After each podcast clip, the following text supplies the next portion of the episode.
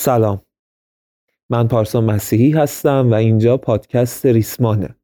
پادکست ریسمان جاییه که ما در اون داستانها و قصه هایی که نوشته خودمون هست رو براتون روایت می‌کنیم که این داستانها ممکنه در ژانرهای متفاوت از ادبیات گمان زن گرفته تا داستانهای رئال باشن و این اپیزود اپیزود سی و ششم از سریال بداهه با عنوان بداهه است بله این اپیزود هم اسم کل سریاله. امیدوارم که از شنیدنش لذت ببرید. همینجا هم ازتون می‌خوام که حتما با تمرکز بیشتر از قبل این اپیزود رو گوش بدین. یلداتونم مبارک. امیدوارم که همیشه سالم و تندرست و سلامت و شاد کنار عزیزانتون باشید و مناسبت ها رو جشن بگیرید. به یاد تمام عزیزانی که کنارمون نیستن هم هستیم. قبل از اینکه بریم سراغ آنچه گذشته خیلی خیلی کوتاه یه نکته خواستم بهتون بگم. درد دلانه و دوستانه واقعیت شاید هم بعدا پاکش کنیم از روی این اپیزود. ولی فکر کردم که شاید گفتنش به شما به عنوان دوست بد نباشه. اپیزود قبلی یکی از دوستامون یه نقدی داشتن که ما سر اون پایینه. جلوی هر نقدی و صحبت خاصی راجع اون نداریم که درباره نظم انتشار اپیزودها بود که واقعا درست و به حق هم هست.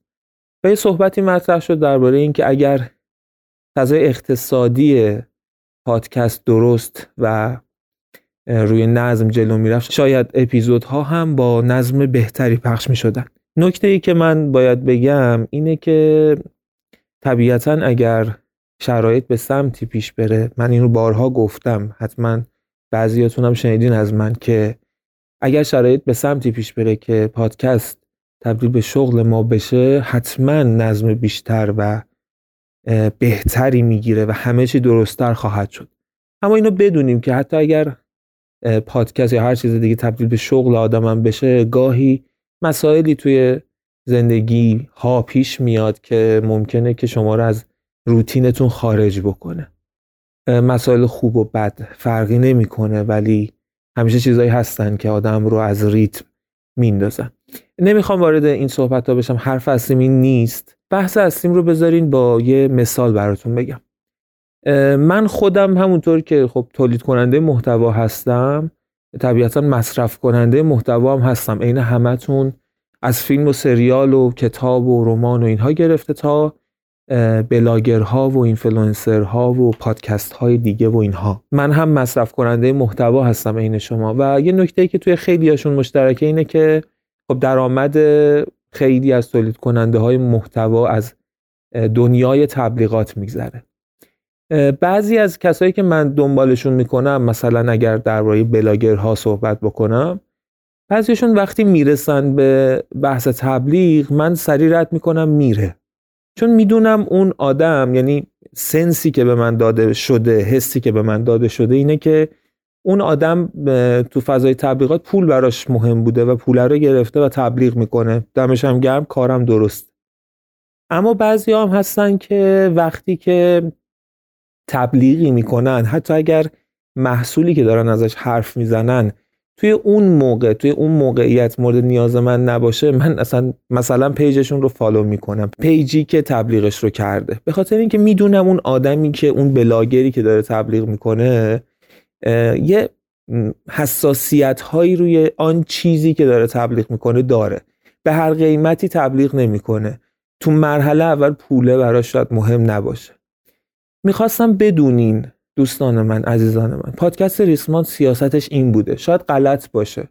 من برای تمام دوستانی که این اینطوری فکر نمی‌کنن احترام قائلم همکارای عزیزم و حالا تولید کننده های محتوا توی حالا هر مدیومی که شاید هم نظر با من نباشم و شاید اصلا نظر دوستان مهم باشه اما بدونین من اینطوری فکر نمی کنم من دوست دارم که شما بدونید این رو که اگر روزی پادکست ریسمان اسپانسری دارد. حساسیتی داشته توی انتخابش. کیفیت برند محصول و اینکه حالا اصلا به درد شما بخوره.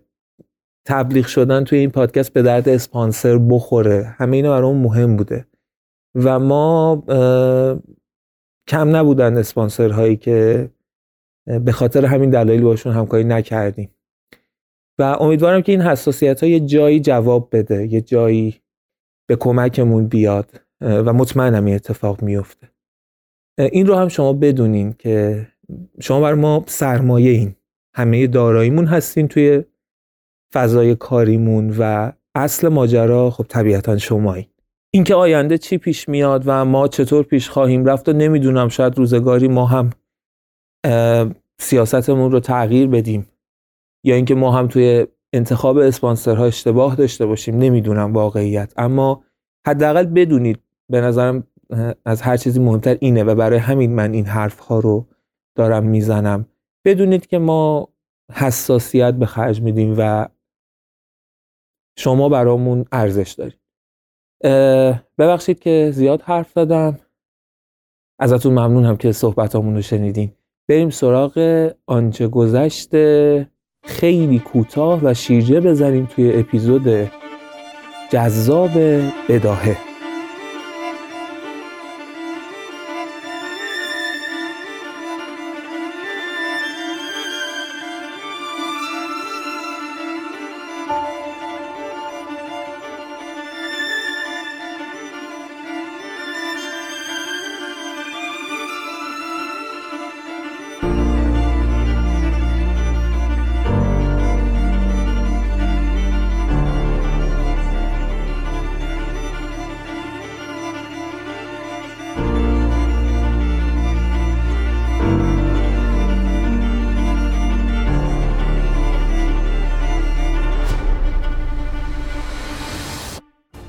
بعد از قیام سهراب زمانی که قیام شکست خورده بود اگر یادتون باشه همه برده ها زانو زده بودن روی زمین و منتظر بودن که معاون روزا سر برسه.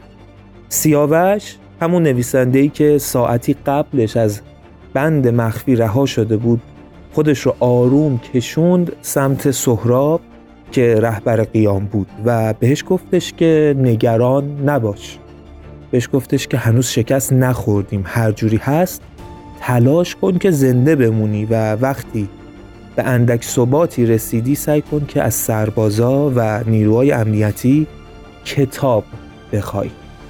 و سهراب زمانی که توی سلول انفرادی بود از نیروهای امنیتی چند باری درخواست کتاب کرد.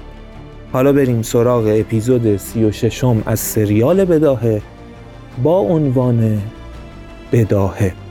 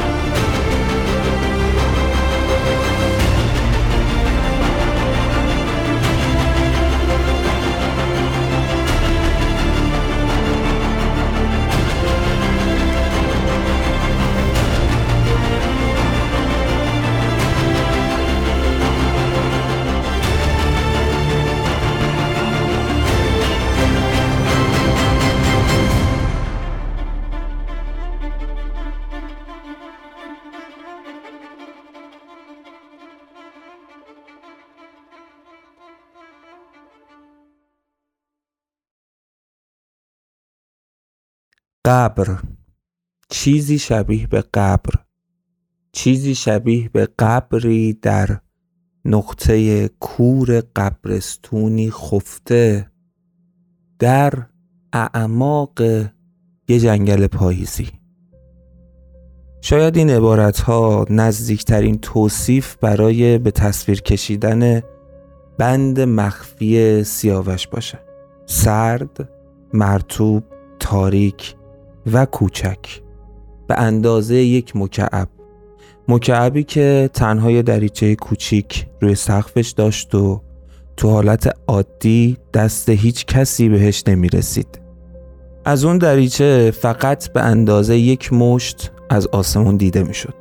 لکه های سرخ و سیاه خون به موکت نخنمای کف سلول یه چیزی مثل طرح و رنگ داده بودن بوی تند چرک و عرق خوش شده موی های بینی رو تحریک می‌کردن. رنگ دیوار از شدت تاریکی سلول مشخص نبود. اما سفیدی رد ناخونها روی اون خیلی خوب توی چشم برق می زدن. به وضوح می شد دید که آتش کینه دیوارهای اتاق رو رنگ کردن. چرا که سیاوش گهگاهی که بغزش راه نفسهاش رو میبست. روی دیوارها چنگ مینداخت و رو تختی و بالشش رو هم از خشمش بی نصیب نمیذاشت. داخل اون بند هیچ وسیله خاصی نبود و کار زیادی هم داخلش نمی‌شد انجام داد.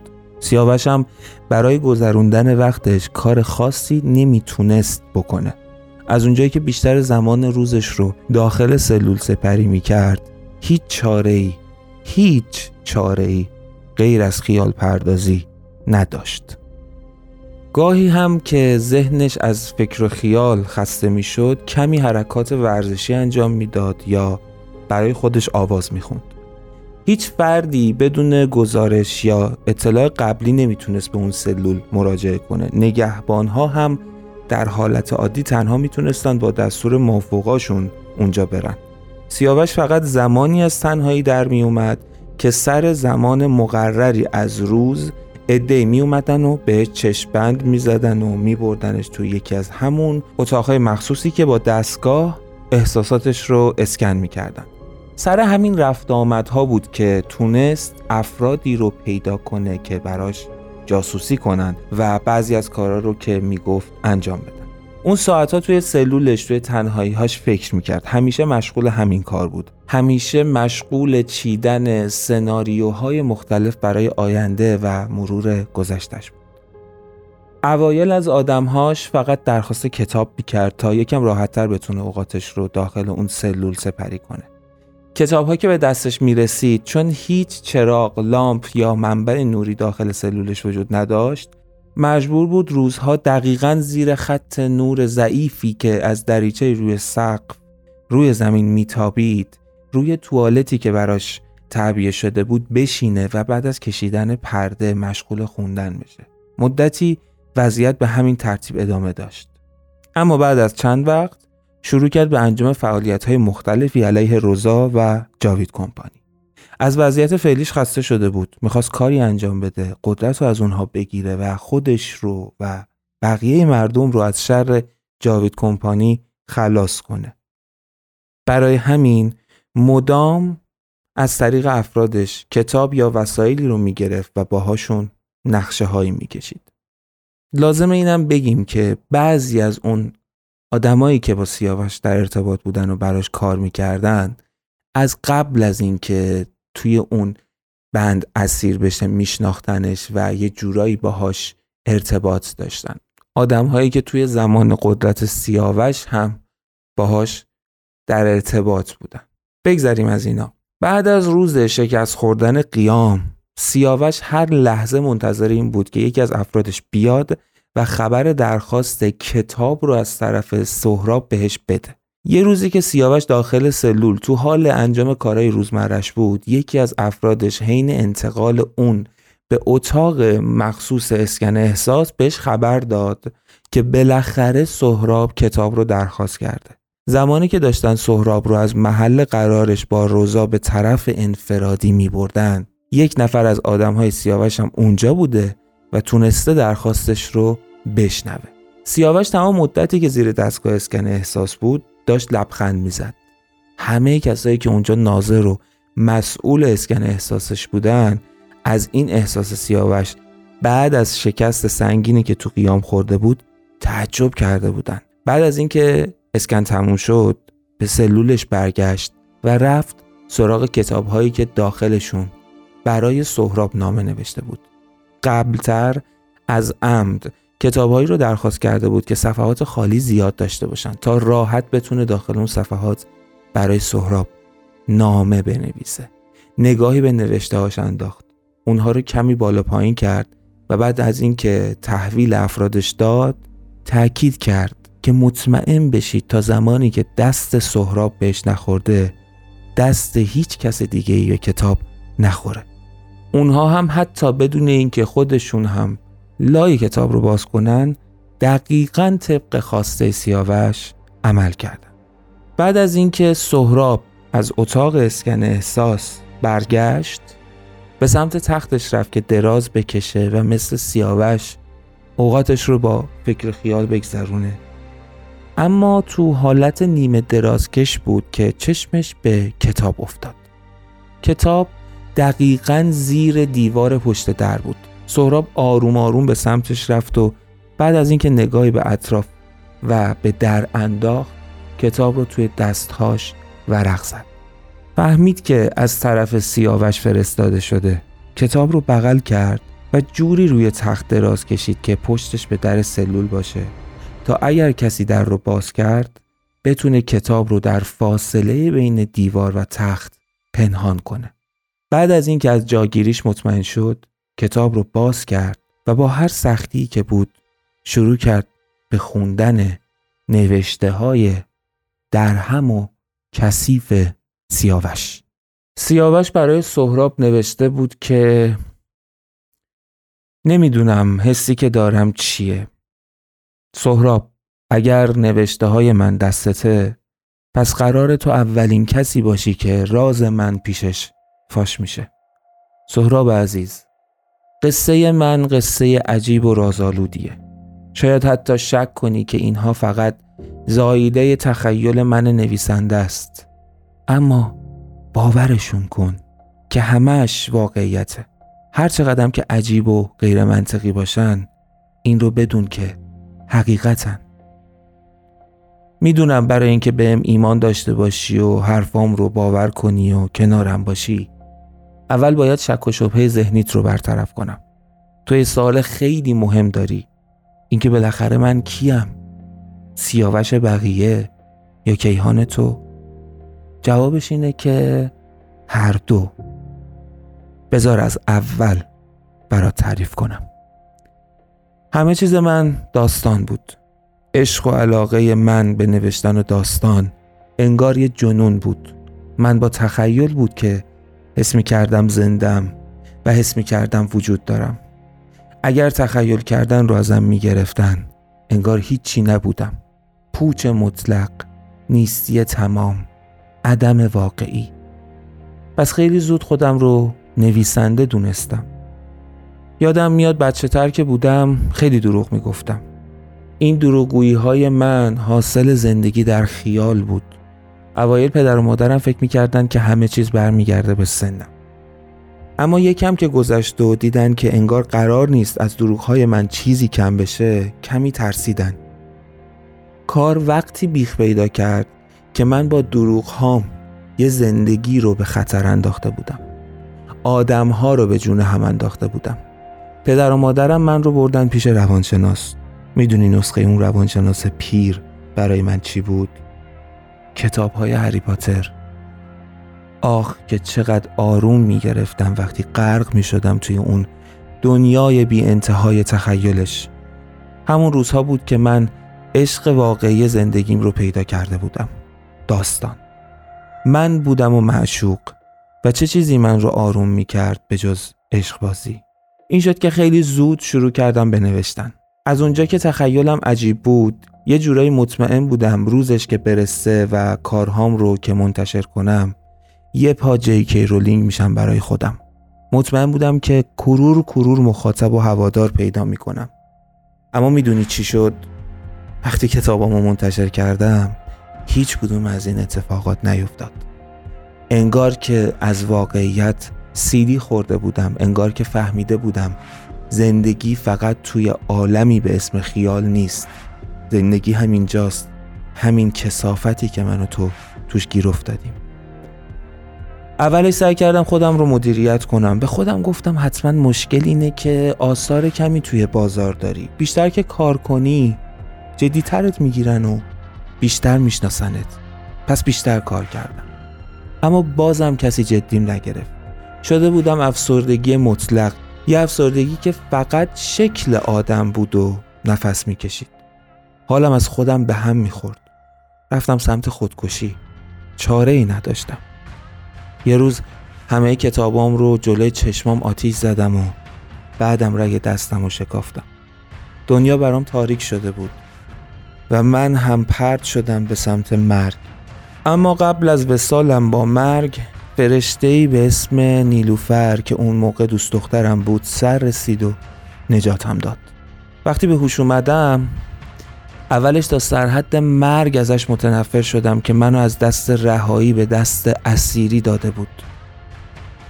اینکه منو برگردونده بود به زندگی دقیقا حس برگشتن به زندان رو برام متبادر می‌کرد. یکم که گذشت و بهتر شدم نیلوفر بهم گفت که یه منتقد بزرگ می‌خواد ببینتم و با هم حرف بزنه. خیلی قبولش داشتم پس با ذوق رفتم پیشش. اون منتقد بهم گفت که کتاب هم رو خونده. بهم گفت که ذهن من از عجیبترین ذهناییه که تا حالا باهاش برخورد کرده و حتی گاهی میترسه از تخیل من. اون بهم گفت که مشکل داستانه من اینه که تجربه زیسته و واقعیتش کمه. بهم گفت که باید داستانهام رو باور کنم و بتونم طوری تعریفشون کنم که بقیه هم باورش کنن. برای اینکه این باور اتفاق بیفته نیاز دارم به تجربه های نزدیک به داستانم حداقل لمس اون اتفاقات یا لمس شخصیتام. اینا حرفای اون منتقد بود. اون جلسه تموم شد اما ماجرای حرفای اون آدم توی ذهن من تازه شروع شد. خیلی به حرفاش فکر می‌کردم و به نظرم میومد که درست می‌گفت. با نگاه اون دوباره کتابم رو خوندم و بیشتر فهمیدم که چقدر خوب تونسته ایراد کار من رو پیدا کنه. پس باید فکر می‌کردم تا تغییر کنم. نمی‌خوام سرت رو درد بیارم و رود درازی کنم چون هرچه زودتر باید برسم به اصل حرفام. سهراب عزیز.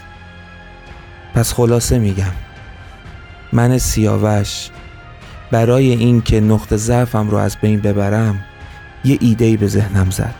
اینکه وقتی می‌خوام یک رومانی رو بنویسم چند وقتی رو مثل شخصیت اولش یا یکی از شخصیت های مهمش زندگی کنم. برم توی اون فضا برم توی اون احوالات برم توی اون اتمسفر برم توی اون شخصیت و یه مدتی رو اونجوری زندگی کنم تا با تجربه هم به داستانم نزدیک تر بشم. عین بازیگرا عین بازیگری که بخواد یه نقشی رو بازی کنه و مدتی خودش رو شبیه به اون نقش کنه. من هم دقیقا همین کار رو می‌کردم. برای هر داستانی که می‌خواستم بنویسم خودم رو شبیه به کاراکتر اولش می‌کردم یا اینکه یه مدتی رو مثل اون زندگی می‌کردم. چند تا کتاب نوشتم و خیلی هم کتاب های موفقی بودن. ورق برای من توی بازار برگشت. من تبدیل شدم به یک نویسنده مشهور و محبوب. کسی که کارش رو قبول دارن. قبل از اینکه بگم بعدش چی شد باید درباره تو بگم. یه رومانی داشتم به اسم قبیله. داستان یه توریستی بود که می‌رفت سمت سوی زندگی های محلی و اشایری کوچنشین ها و بعد از اون اتفاقات عجیب و غریبی براش میافتاد. اسم اون توریست کیهان بود.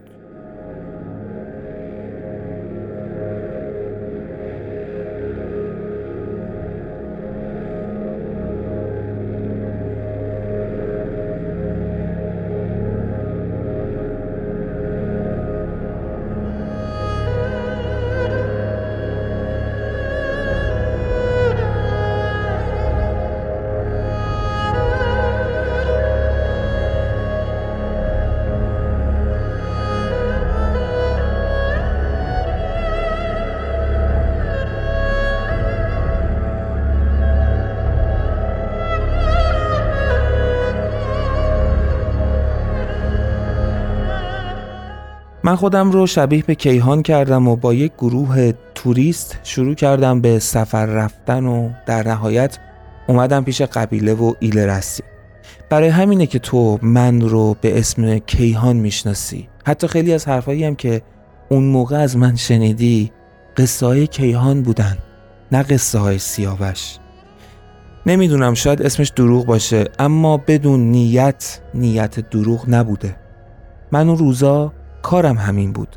هر از گاهی هر چند وقتی با یک کاراکتری زندگی می کردم و در نهایت هم داستانش رو می نوشتم یه چیز عجیب باید برات بگم. اگر روزگاری از اینجا خلاص شدی و بیرون رفتی می‌تونی بری رمان قبیله من رو بخونی. اونجا یه کاراکتر زیبا و البته خیلی مهم دارم به اسم بشیر. بشیر قرار نبود توی داستان من باشه. تو اضافش کردی. می‌خوام بگم که اگر من روی تو تاثیر داشتم تو هم روی من تاثیر داشتی. تو تونسته بودی وارد مهمترین بخش زندگی من یعنی داستان هم بشی. فکر می‌کنم حالا متوجه این شده باشی که چرا تو من رو به اسم کیهان می‌شناسی در صورتی که اسم واقعی من سیاوشه. امیدوارم باورم کنی و با اعتماد به هم ادامه حرفام رو بخونی.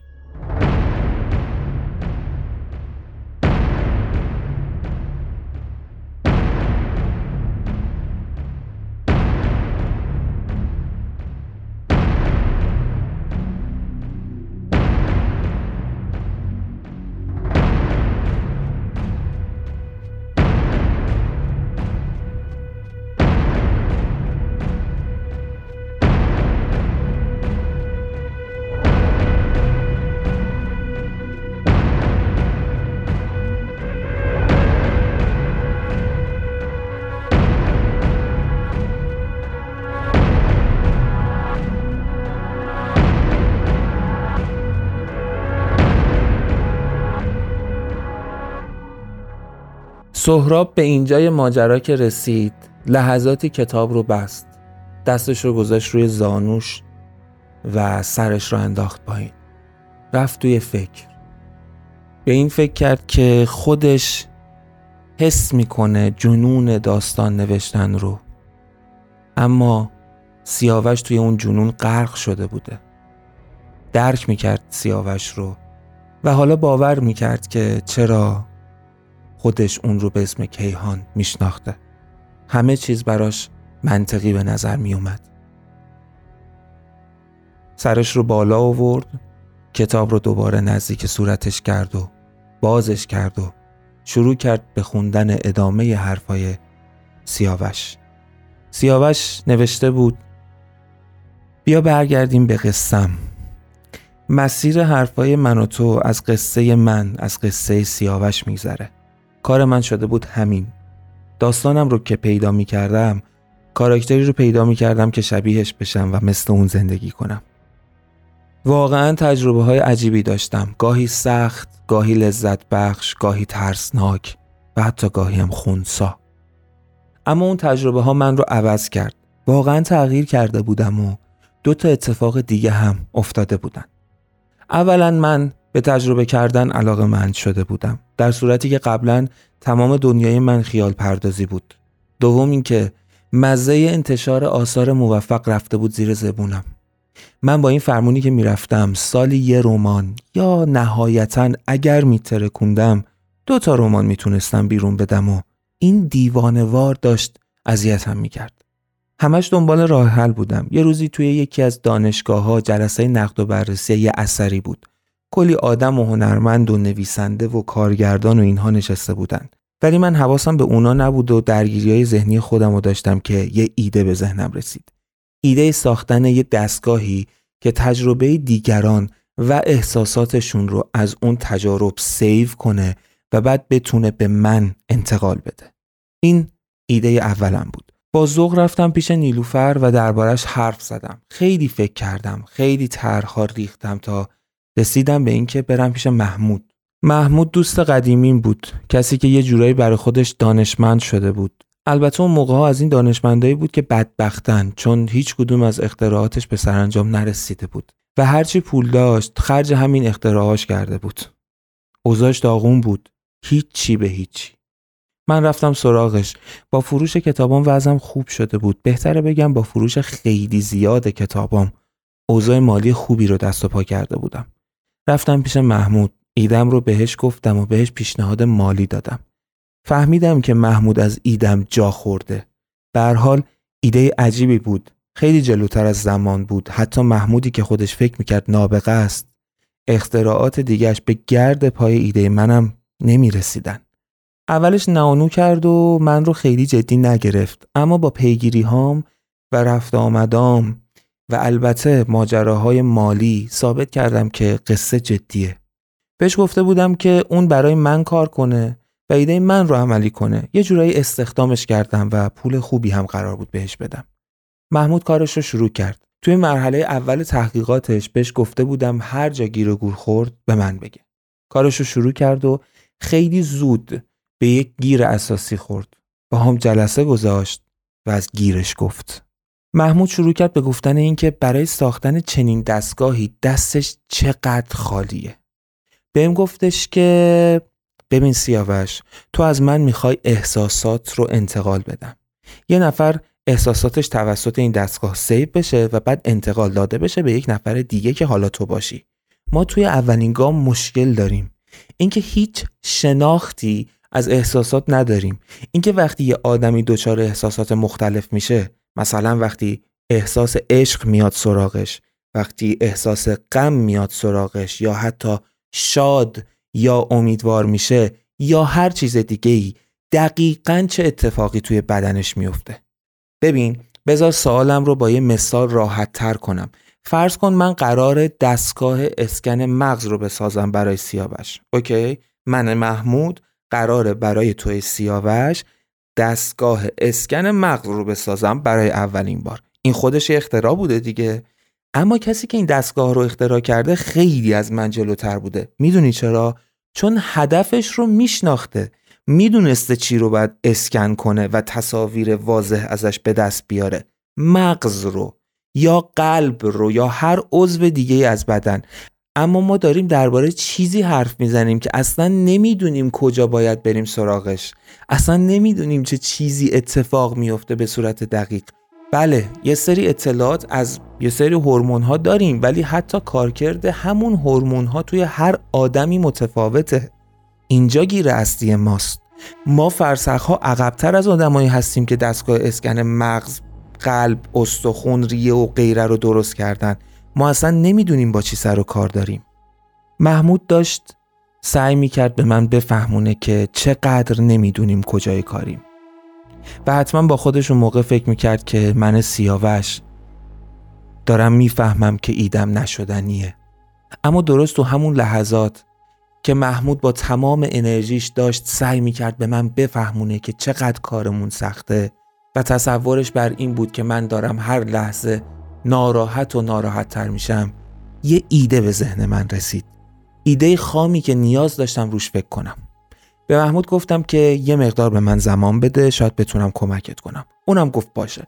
رفتم توی خلوت خودم. رفتم سراغ کتاب هام. چیزی که به ذهنم رسیده بود خیلی بی ربط بود.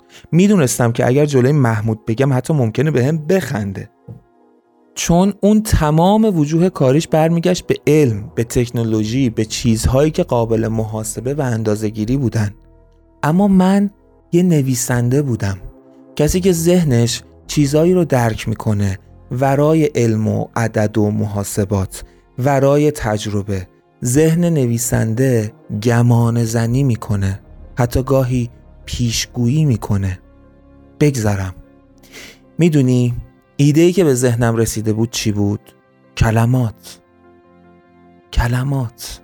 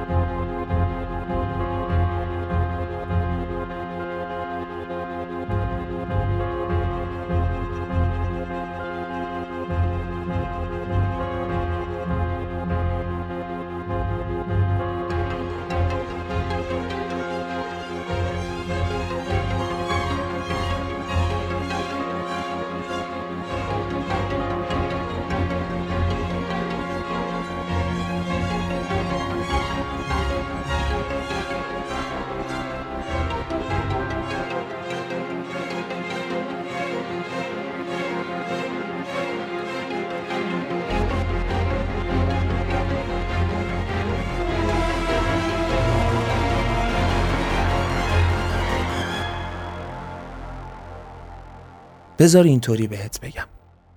بذار اینطوری بهت بگم. من کافی بود برای محمود یه آزمایش طراحی کنم.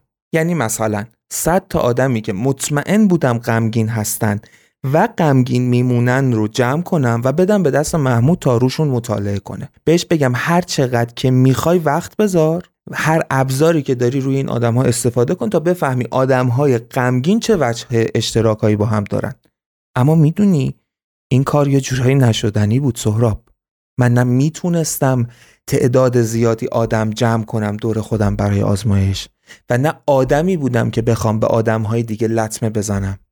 و یه مورد دیگه این که هیچ تضمینی وجود نداشت که اون آدمها مثلا توی دوره آزمایششون همواره غمگین بمونن.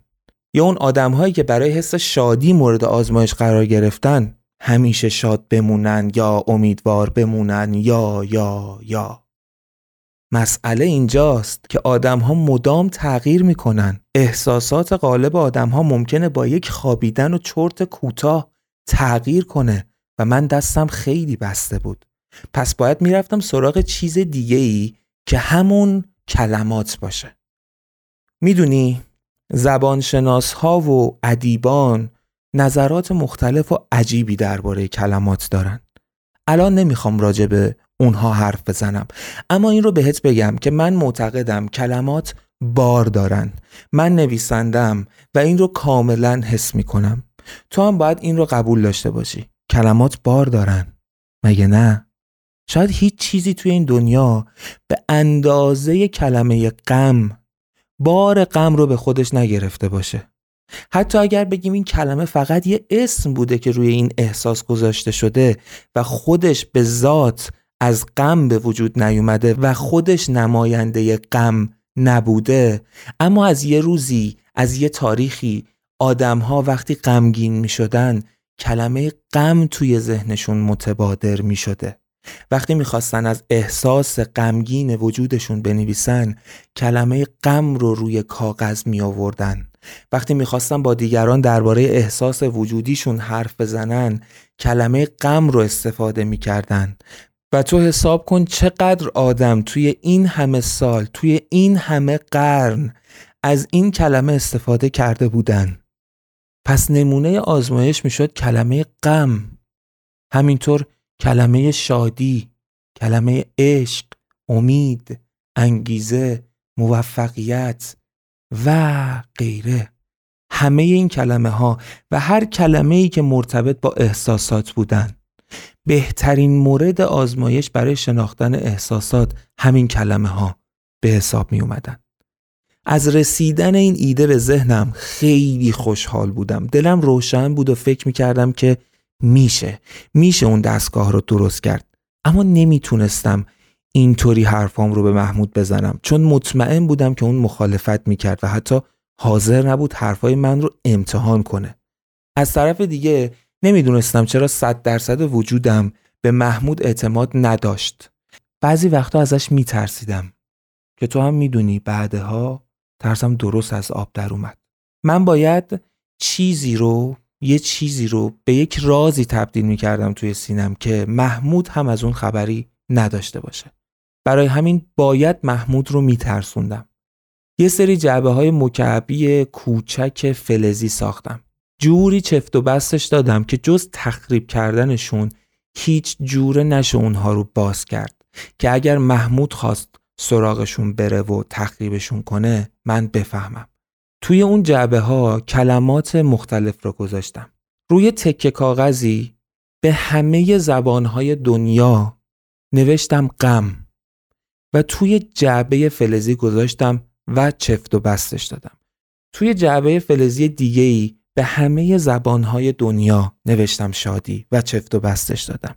توی جعبه دیگه ای گذاشتم امید توی جعبه دیگه ای گذاشتم عشق و هر احساس دیگه ای که به ذهنم می‌رسید این کار رو باهاش کردم.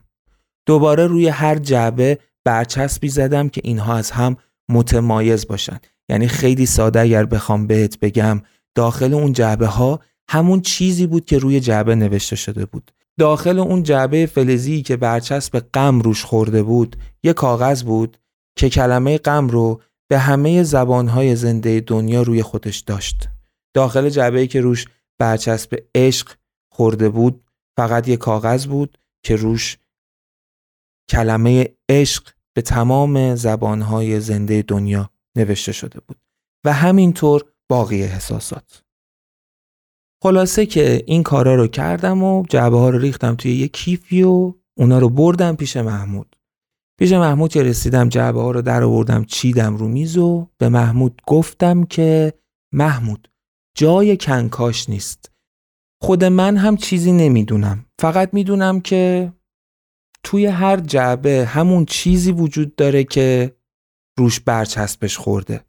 با دستم به جعبه غم اشاره کردم و گفتم توی این جعبه چیزایی هست که غم خالصه. مطمئن باش توی این جعبه غم رواج داره. توی اون جعبه که عشق نوشته شده عشق رواج داره. توی اون یکی که شادی نوشته شده روش شادی رواج داره. روی اینها مطالعه کن. بدون اینکه بخوای بازشون کنی بدون اینکه بخوای روشون کنکاش اضافه ای کنی. نه من نه تو نمی‌دونیم چیه ولی مطمئنم که این نمونه ها بهت کمک می‌کنه که توی مسیرت پیشرفت کنی. محمود اولش مقاومت می‌کرد و مدام به من میگفتش که باید به من بگی چی تو ایناست. و منم ممارست کردم و گفتم که نمی‌دونم. بحثمون بالا گرفت. تا جایی که به هم گفت که اگه چیزی نگی کار رو ادامه نمیدم. منم بهش گفتم که اشکالی نداره. کار ادامه نده. منم میرم سراغ یه کس دیگه. محمود عصبانی شد و یکی از اون مکوای فلزی رو برداشت تا بازش کنه. دیگه چاره ای نداشتم جز اینکه یه چیزی از خودم ببافم. من داستان نویس بودم من داستان باف بودم. من توی بچگی خیلی دروغ می‌گفتم. برای همین توی لحظه چیزی یادم اومد. مادر محمود آدمی بود که خیلی به دعانویسی و رمال ها و اینجور چیزها اعتقاد داشت. هر وقت توی زندگیشون مشکلی پیش می اومد می‌رفت سراغ یکی از اینها تا با دعانویسی مشکلش رو حل کنه. حتی زمان مدرسه چند باری شنیده بودم که مادرش برای اینکه از کسایی که ازشون بدشون میومد انتقام بگیره براشون تلسم مینوشت. یه سری چیزا توی وجود آدما نهادینه میشه سهراب. هر چقدر آدم مسیرش متفاوت بشه هر چقدر که آدم آدم متفاوتی بشه اونها توی وجودش میمونه. ترس از دعانویسی ترس از رمال ها توی وجود محمود بود با اینکه تبدیل به یه دانشمند شده بود.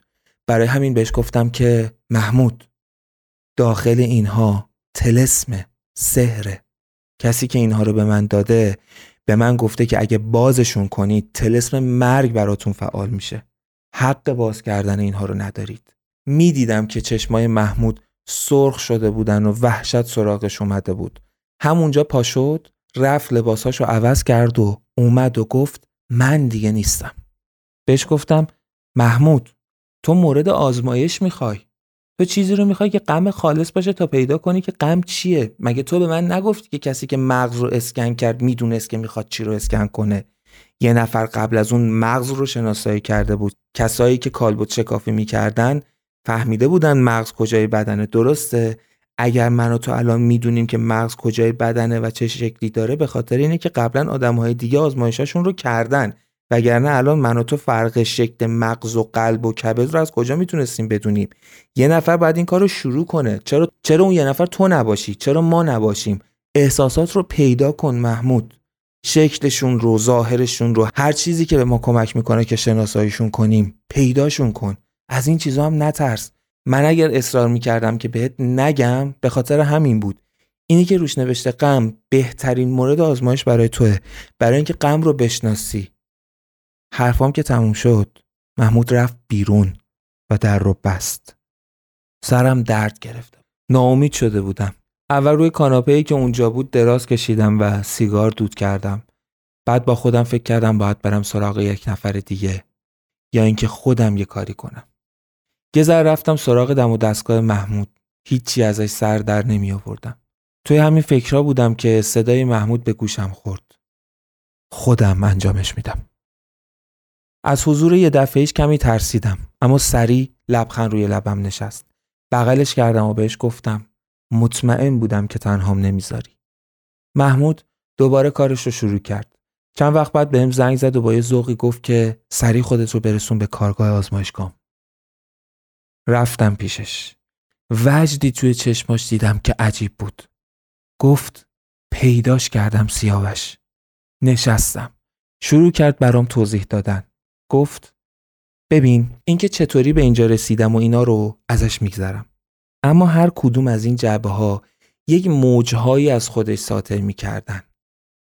اولش فکر می‌کردم که باید صداشون رو بشنوم. اما با هر ابزاری میومدم صداشون رو شناسایی کنم انگار که هر بار تفاوت ایجاد می‌شد. یا یه چیزی مثل نویز یا یه چیز سنگینی رو اون وسط احساس می‌کردم که به هم نشون می‌داد راه هم غلطه.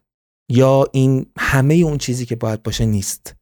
من باید می‌تونستم ببینم. باید می‌تونستم اطراف اون جسم رو بیشتر ببینم. از ابزارهایی که بود استفاده کردم و یک سری چیزهایی هم خودم ساختم تا بتونم بالاخره مشاهده کنم.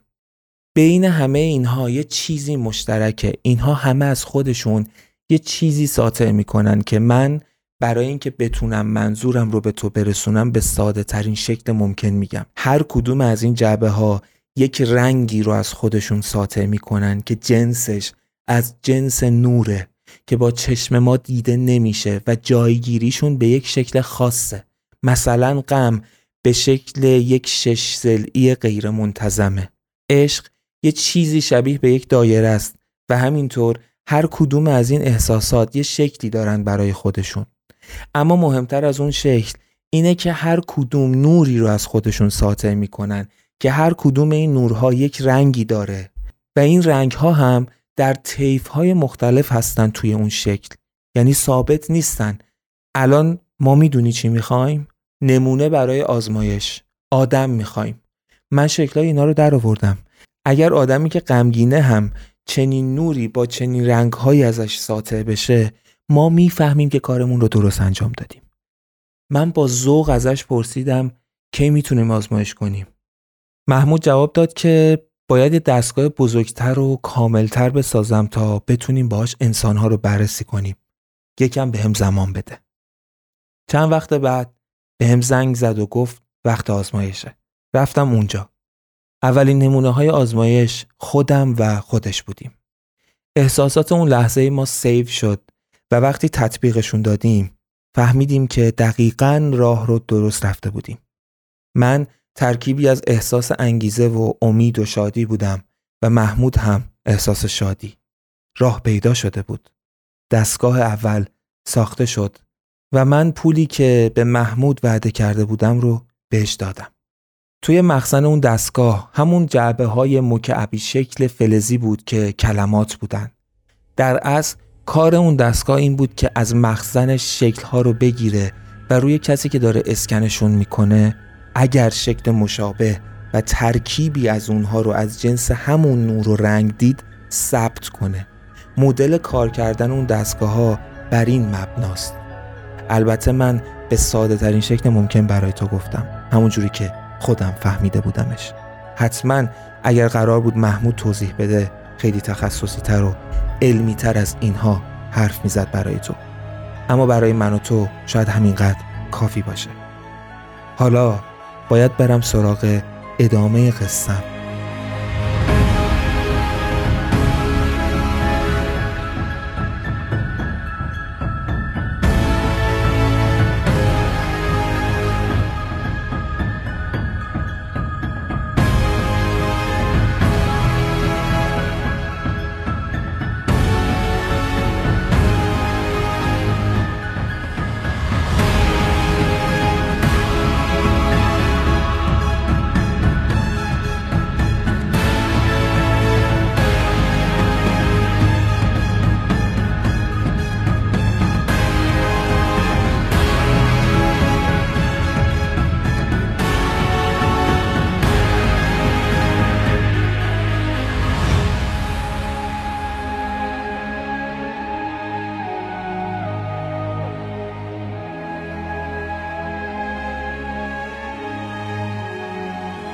به وجود اومدن این دستگاه دیگه نیازی نبود که من کاراکترهایی که قرار بنویسمشون رو زندگی کنم مثلا اگه قرار بود داستان یک توریست رو بنویسم با یک توریست ارتباط می گرفتم یا روی اعتبارم یا به خاطر پولی که بهش می‌دادم زیر دستگاه می‌رفت و من احساسش رو اسکن می کردم و بعد هم خودم زیر دستگاه می خوابیدم و احساسش رو دریافت می کردم. بخشی از تجربه هاش رو مال خودم می کردم و شروع می کردم بنوشتن. همین کار رو هم انجام دادم. کتاب هم خیلی خفنتر از قبل شد و البته که سرعت تولید آثارم بالا رفت.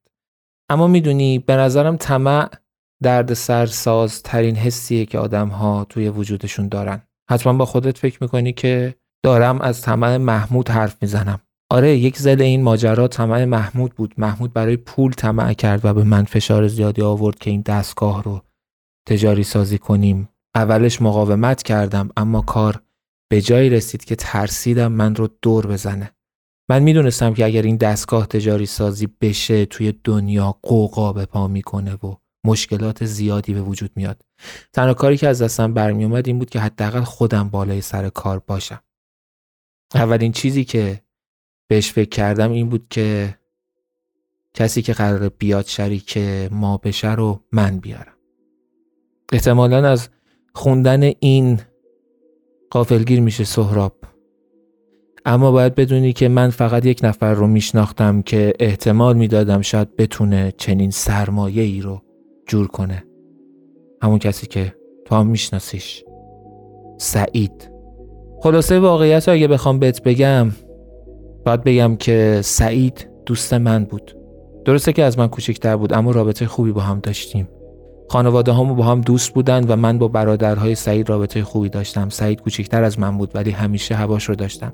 دوستی اصلی من و سعید وقتی شکل گرفت که سعید بزرگتر شد. یه جایی که به گیری خورده بود و من کمکش کردم. و همون اتفاق باعث شد تا من و سعید به هم خیلی نزدیک بشیم. سهراب یا بشیر عزیزم من تو رو خیلی دوست داشتم.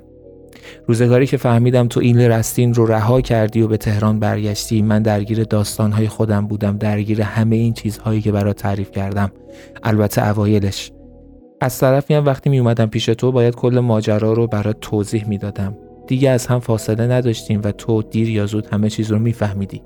من برای تو باید توضیح می‌دادم که چرا من کیهان نیستم و چرا سیاوشم و سیاوش کیه. برای همین توی اون روزگار ترجیح دادم که هنوز ازت دور بمونم. می‌دونم که تو هم چند باری سراغ من رو گرفته بودی اما پیدام نمی کردی خود خواسته بود اون روزها.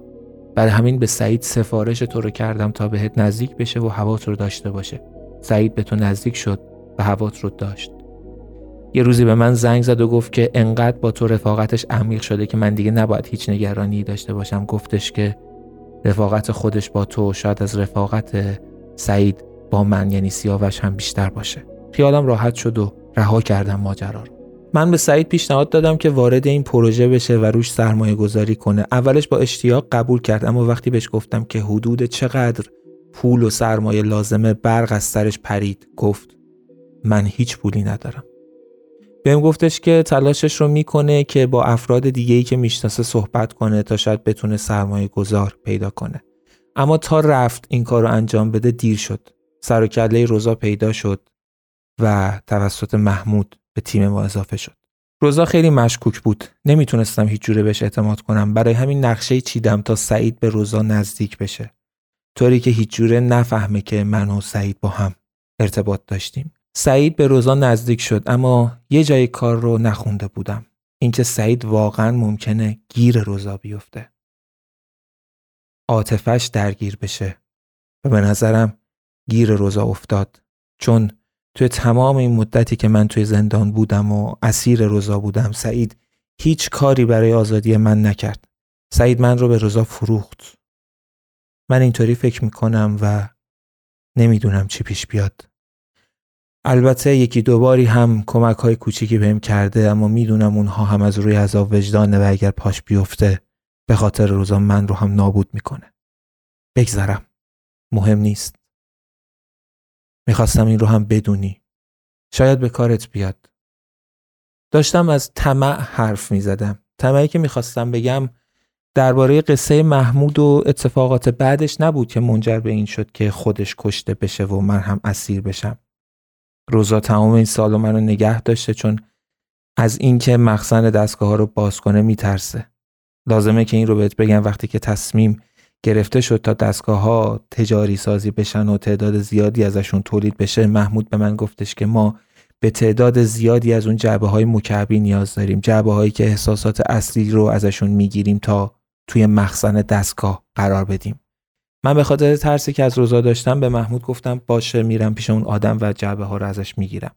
خودم جعبه ها رو درست کردم و آوردم. به محمود گفتم که اون آدم گفته داخل مخزنی که قرار این جعبه ها حفظ بشن به هیچ عنوان نباید باز بشن مگر به دست یک نفر اون هم با یک ورد.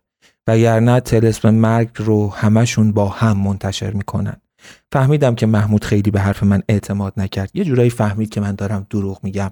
اما لزومی نمی‌دید که بخواد با هم وارد جدل بشه. اون دنبال پول بود و به پول هم می‌رسید و البته لحظه ای که فهمید روزا می‌خواد بکشتش از این جمله استفاده کرد تا ترس رو به جون روزا بندازه که هیچ وقت سراغ مخزنها نره تا دستگاه دیگه ای درست نکنه. روزا تمام این سالها من رو نگه داشته که اون راز رو ازم بگیره بارها شکنجم کرده. بارها به روش های مختلف سعی کرده من رو به حرف بیاره حتی عشقم دوست دخترم نیلوفر رو هم کشت. اما من حرف نزدم چون نمی‌تونستم بشریت رو نابود کنم. حرف دو حرف شد. اولین باری که انقدر رها می نویسم اما یه جا باید خودم باشم. باید بی حساب و کتاب حرف بزنم. پس من رو به خاطر پریشونی صحبتا و یک پارچه نبودن متنم ببخش. می‌خواستم از ماجرای طمع خودم بگم. اون چیزی که سراغم اومده بود. قبل از اینکه این داستانهای تجاری سازی پیش بیاد وقتی که من بودم و یک دستگاه اسکن احساس که احساس آدمهایی که می‌خواستم رو اسکن می‌کردم و داستان مینوشتم یک روزی یه ایده ای به سرم زد. یه ایده دیوانه کننده. به این فکر کردم که اگر کلمات می‌تونن انرژی و بار ساطع کنن و ما با استفاده از اونها احساس آدم ها رو اسکن کنیم اگر طور دیگه ای رفتار کنم چی میشه؟ یعنی اینکه کلمات رو من بتابونم به وجود آدم ها این کار رو الان جاوید کمپانی داره می‌کنه. اما اون روزها فقط من بودم و من. بذار دقیق تر بگم.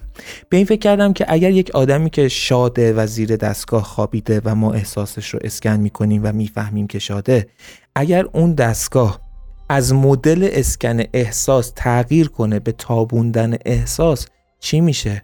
یعنی ممکنه یه آدمی که شاده زیر دستگاه بخوابه و بهش احساس غم تابیده بشه و بعد که بلند میشه غمگین باشه. تست کردم روی خودم. جواب داد. وقتی غمگین بودم احساس شادی رو به خودم میتابوندم و شدیدن شاد بودم. انگار که دراگ مصرف کرده باشم. وقتی شاد بودم احساس غمگینی رو به خودم میتابوندم و دیوانه بار غمگین می شدم و همینطور تمام احساسات دیگه. تا اینجای حرفام احتمالا سورپرایز نشدی چون جاوید کمپانی همین الان همین کار رو داره می‌کنه. از اسکن احساس به تابوندن احساس رفتن.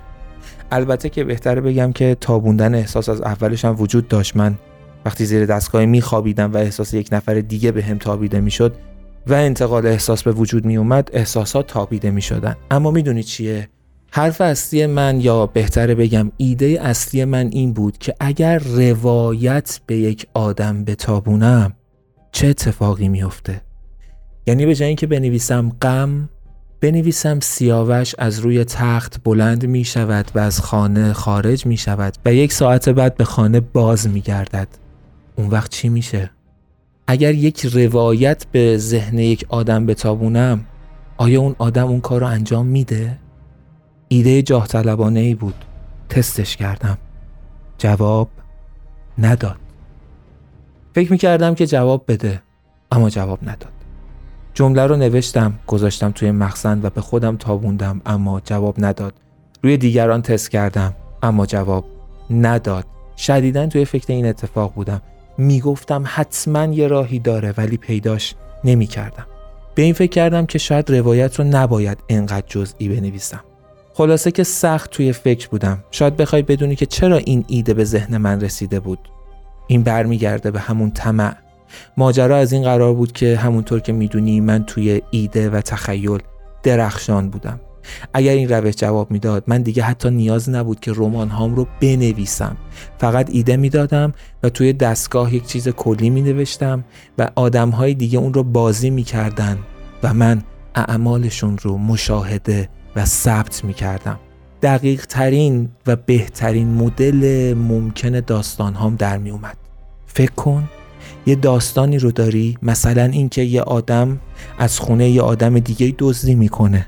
وقتی من می‌خوام اون دزدی رو بنویسم باید تیکه به تیکش رو تخیل کنم. اما اگر تئوریم اتفاق میافتاد مینوشتم نفر اول برای دزدی وارد خانه مرد متمولی می شود با خارج کردن جواهرات گاو صندوق را خالی می کند و مدارکش را بیرون می آورد و سپس پا به فرار می گذارد.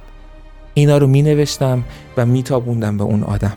بعد وقتی آدم مورد نظر از زیر اون دستگاه می اومد بیرون و تک تک اون کارها رو می کرد من می‌تونستم کامل و با جزئیات کارهاش رو ببینم و بنویسم. مثل یک اتفاق واقعی.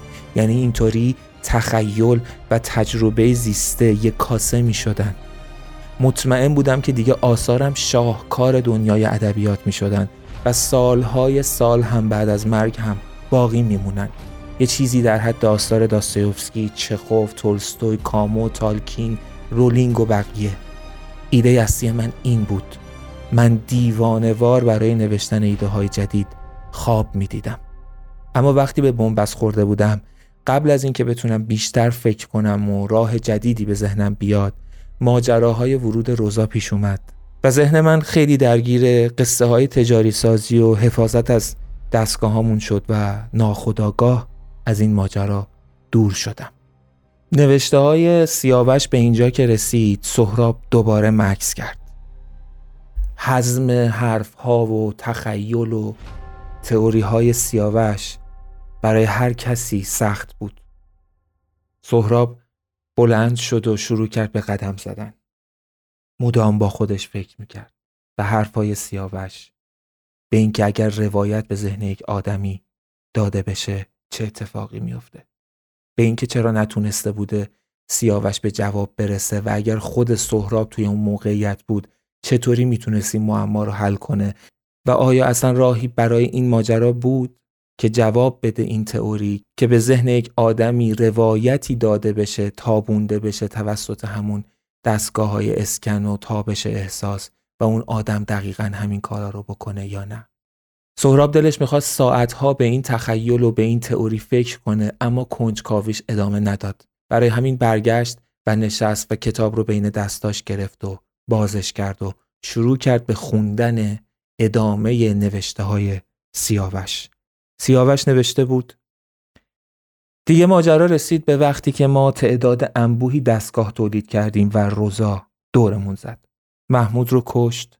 اما من رو به خاطر ترس از بین رفتن دستگاه ها نگه داشت تا راز مخزن دستگاه ها رو بفهمه. اون دیگه از ذهنم رفته بود تا توی تنهایی توی اون بند مخفی سیاه چاله. یکی دو نفر از آدم های روزا که از قبل من رو میشناختن و توی جاوید کمپانی فعال بودند به هم کمک های کوچیکی می‌کردن اما حاضر نبودند خودشون رو به خطر بندازن.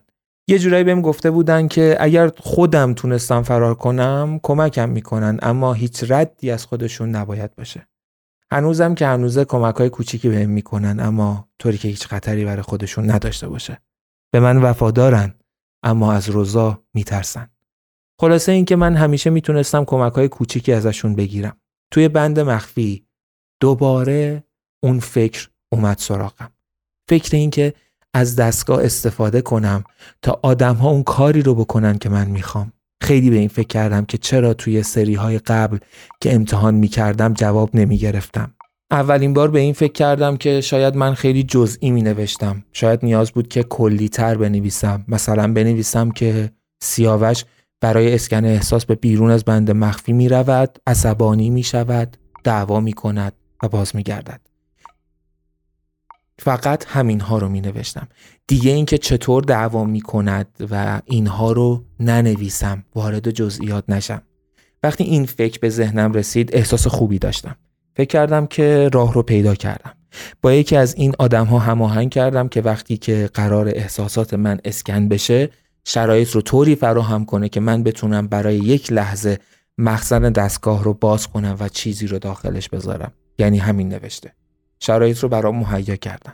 زیر دستگاه خوابیدم و بلند شدم. اما باز هم هیچ اتفاقی نیفتاده بود. کار نکرده بود. ناامیدانه برگشتم به بند. چند وقتی دوباره ذهنم درگیر بود. می نوشتم می نوشتم می نوشتم ماجرای خودم رو تبدیل به داستان کردم و شروع کردم به نوشتن. خیلی وقتها مشکلاتم رو شبیه به یک داستان می کردم که کاراکتر اول می‌خواد حلش کنه. توی همین فکرها بودم که یه دفعه یه چیز مهم به ذهنم رسید. من به این فکر کردم که اینطوری من دارم انسانیت رو از آدم ها می‌گیرم. حتی اگر اون آدم خودم باشم. آدمیزاد دوچار جبر مطلق نیست. زندگی آدمیزاد اینطوری نیست که خودش هیچ تأثیری روش نداشته باشه هیچ اراده ای نداشته باشه. بلکه ترکیبی از جبر و اختیاره. نوشته های من روایت های من جبر مطلق بودن من باید اختیار رو هم توش می دیدم و بعد اون روایت رو به ذهن آدم ها می تابوندم. من باید اجازه می دادم که آدم ها توی یک بستر قدرت بداهه هم داشته باشن مثل یک نوازنده. درسته که اون نوازنده توی یک ارکستر داره می نوازه توی یک گروه داره می نوازه اما باید بتونه بداهه هم بنوازه. برای همین برای سری بعد این ایده رو توی کارم اعمال کردم. وقتی رفتم برای اسکن احساس باز هم آدم هم شرایط و جوری فراهم کردن که به مخزن دستگاه برای مدت کوتاهی دسترسی داشته باشم. نوشته ای رو گذاشتم که توش نوشته بودم. سیاوش راه نجات خودش و آدمها را از جاوید کمپانی پیدا می کند پایینش هم نوشته بودم بداهه و سه نقطه جلوش. وقتی دستگاه به من اون چیزی رو که توی مخزنش بود تابوند به بند برگشتم. اولش هیچ اتفاق خاصی رو احساس نمی کردم. چند دقیقه ای که گذشت خوابم گرفته بود. دراز کشیدم روی تخت. نمی‌دونم چرا داشت یکی از قصه های قدیمم یادم میافتاد. قصه ای به اسم قبیله. خوابیدم. خواب رمانم رو دیدم. خواب کاراکتر اول که به یه قبیله عجیب و غریب رفته بود و با پسر بزرگ رئیس اون قبیله توی شب دور آتیش نشسته بودن و حرف می زدن. از خواب پریدم. یاد اون رمان افتادم. یاد تو. نمی‌دونستم چرا این حال اومده سراغم. نمی‌دونستم چرا تو به ذهنم اومدی. انقدر غرق این داستان و قصه و خاطرات خودمون افتاده بودم که یادم رفته بود که چند ساعت قبل چیکار کرده بودم. چند ساعت قبل من توی دستگاه اسکن احساس روایتی نوشته بودم که هم توش نواختن بر اساس نوتها رو داشت و هم بداه نوازی هم جبر داشت هم اختیار. اما باز هم اتفاقی نیفتاده بود. ناامید بودم. ناامید تمام. چند روز بعد که دوباره من رو برای اسکن احساس می بردن هیچ ایده ای نداشتم. دیگه نمی‌دونستم باید چیکار کنم. توی لحظات آخر به ذهنم رسید که اون کار رو دوباره تکرار کنم. شاید این بار جواب بده. دوباره همون متن رو توی مخزن گذاشتم و زیر دستگاه اسکن احساس خوابیدم. کار اسکن تموم شد. بلند شدم و به بند برگشتم. باز هم هیچ اتفاقی نیفتاد. روی تخت نشستم و تکیه دادم به دیوار. دوباره رفتم توی قصه رمان قبیله. یاد اون توریست کیهان و اون پسر بچه قبیله بشیر افتادم. یاد خودم و یاد تو. توی همین فکرها غرق بودم که یک دفعه تلنگر خوردم. عجیب بود که من دو بار رفته بودم زیر دستگاه اسکن احساس. در دو روز مختلف و یک متن رو توی مخزن گذاشته بودم و بعدش هر بار این فکر سراغم اومده بود. ناخواسته و هیجان زده از جام بلند شدم. فکرهایی به سرم زده بود. شاید یادآوری اون رمان و یادآوری تو بیدلیل نبود. سعی کردم با آدم هم ارتباط بگیرم. بالاخره یکیشون اومد. اسم تو رو گفتم. بشیر یا همون سهراب رستین یا راستین. بهش گفتم اگر تونستی یه خبری از این آدم برام بیار. یک ساعت بعد با یک برگ کاغذ برگشت. کاغذ رو گرفت سمتم و گفت اینه؟ من با تعجب تمام عکس تو رو بالای اون برگه دیدم. گفتم خودشه. بهم گفتش که چند وقتیه که به عنوان برده توی همین سیاه چاله اسیر شده.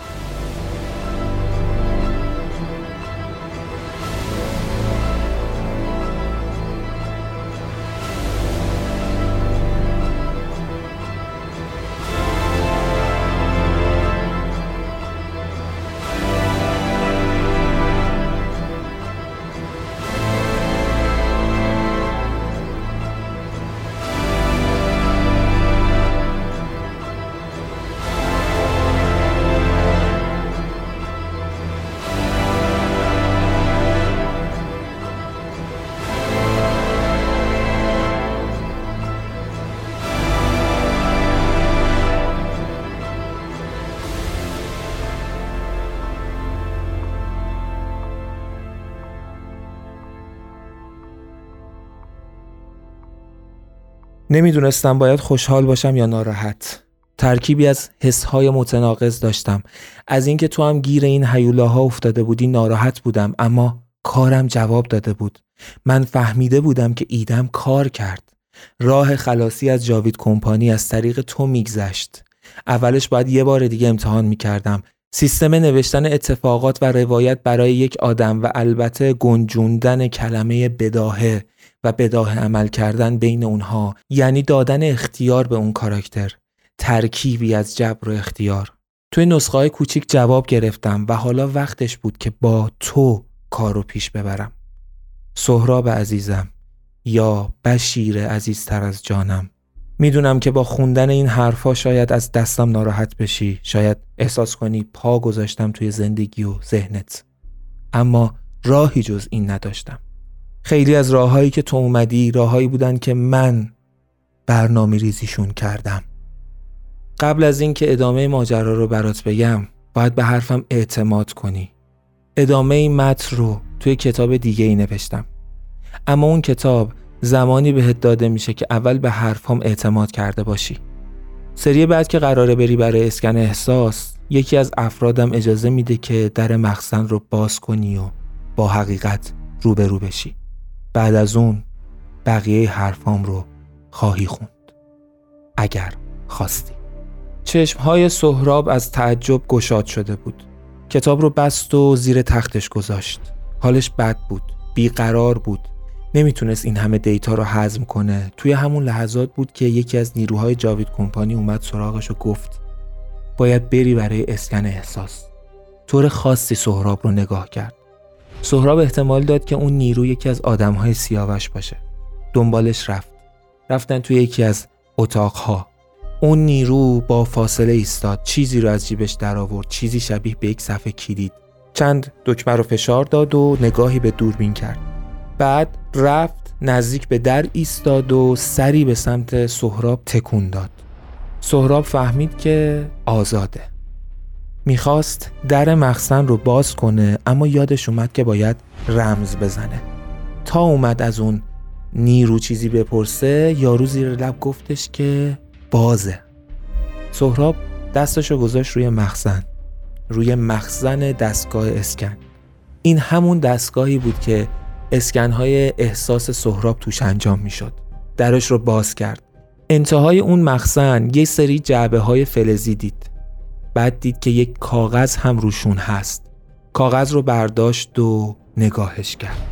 از تعجب مو به تنش سیخ شد. توی کاغذ نوشته بود سهراب برای اعتراض به سیاه چاله اقدام می کند. پایینش نوشته بود بداهه. خط زیرش نوشته شده بود سهراب سرکوب می شود. پایینش نوشته شده بود واکنش به سرکوب. دو نقطه. بداهه. پایینترش نوشته شده بود. سهراب برای از بین بردن جاوید کمپانی راهی برای ارتباط با بیرون پیدا می کند پایینش نوشته شده بود. بداهه. این آخرین چیزی بود که توی برگ نوشته شده بود. چشمهای سهراب سرخ شده بودند.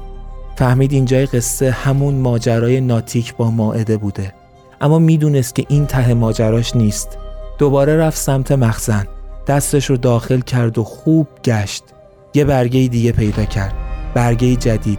فهمید وقتی اون قبلی ها جواب ندادن برگه جدیدی براش نوشته شده. دوباره نوشته شده بود سهراب به قیام فکر می کند پایینش نوشته شده بود بداهه. پایین ترش نوشته شده بود سهراب اسپارتاکوس را تکرار می کند. اما او اسپارتاکوسی پیروز خواهد بود. پایینش نوشته شده بود. بداهه. و آخرین خط نگاشته شده بود. سهراب بند مخفی سیاوش را پیدا می کند و با او ارتباط می گیرد تا دو حلقه مجزا به هم متصل شوند. پایینش نوشته شده بود. بداهه. دستان سهراب به لرزش افتاده بودند و چشماش خیره بودند به کلمه بداهه.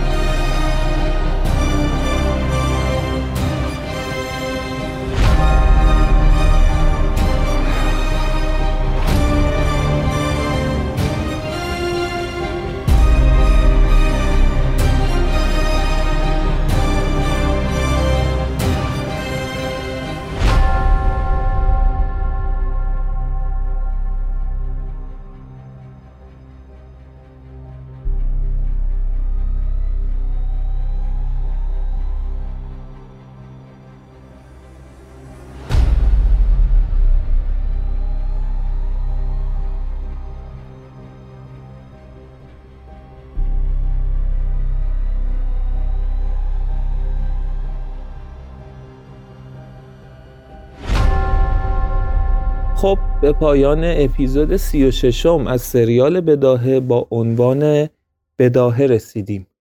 امیدوارم که از شنیدنش لذت برده باشین. می‌دونیم که منتظر خوندن نظراتتون هستیم. احتمالا این اپیزود حرفم زیاد برای گفتن داره و مشتاقانه منتظر بحث ها و صحبت ها هستیم. اگر دوست داشتین از پادکست ریسمان حمایت بکنین پشتیبانی بکنین می‌تونید از لینک حامی باش که در description و توضیحات این اپیزود هست استفاده کنید و اینکه مثل همیشه این رو میگم که بدونید بزرگترین حمایتی که از ما می‌تونید بکنین اینه که این پادکست رو به دوستانتون معرفی کنید. در انتها مثل همیشه تشکر می‌کنم از تمام کسانی که برای تولید این اپیزود در کنار من بودن. متشکرم از شیوا حق وردی، جواد رحمانی، فاضل خردمند، احسان کاتبی، امیر پارسا میرزایی و امیر سفری عزیز. تا اپیزود بعد فعلا.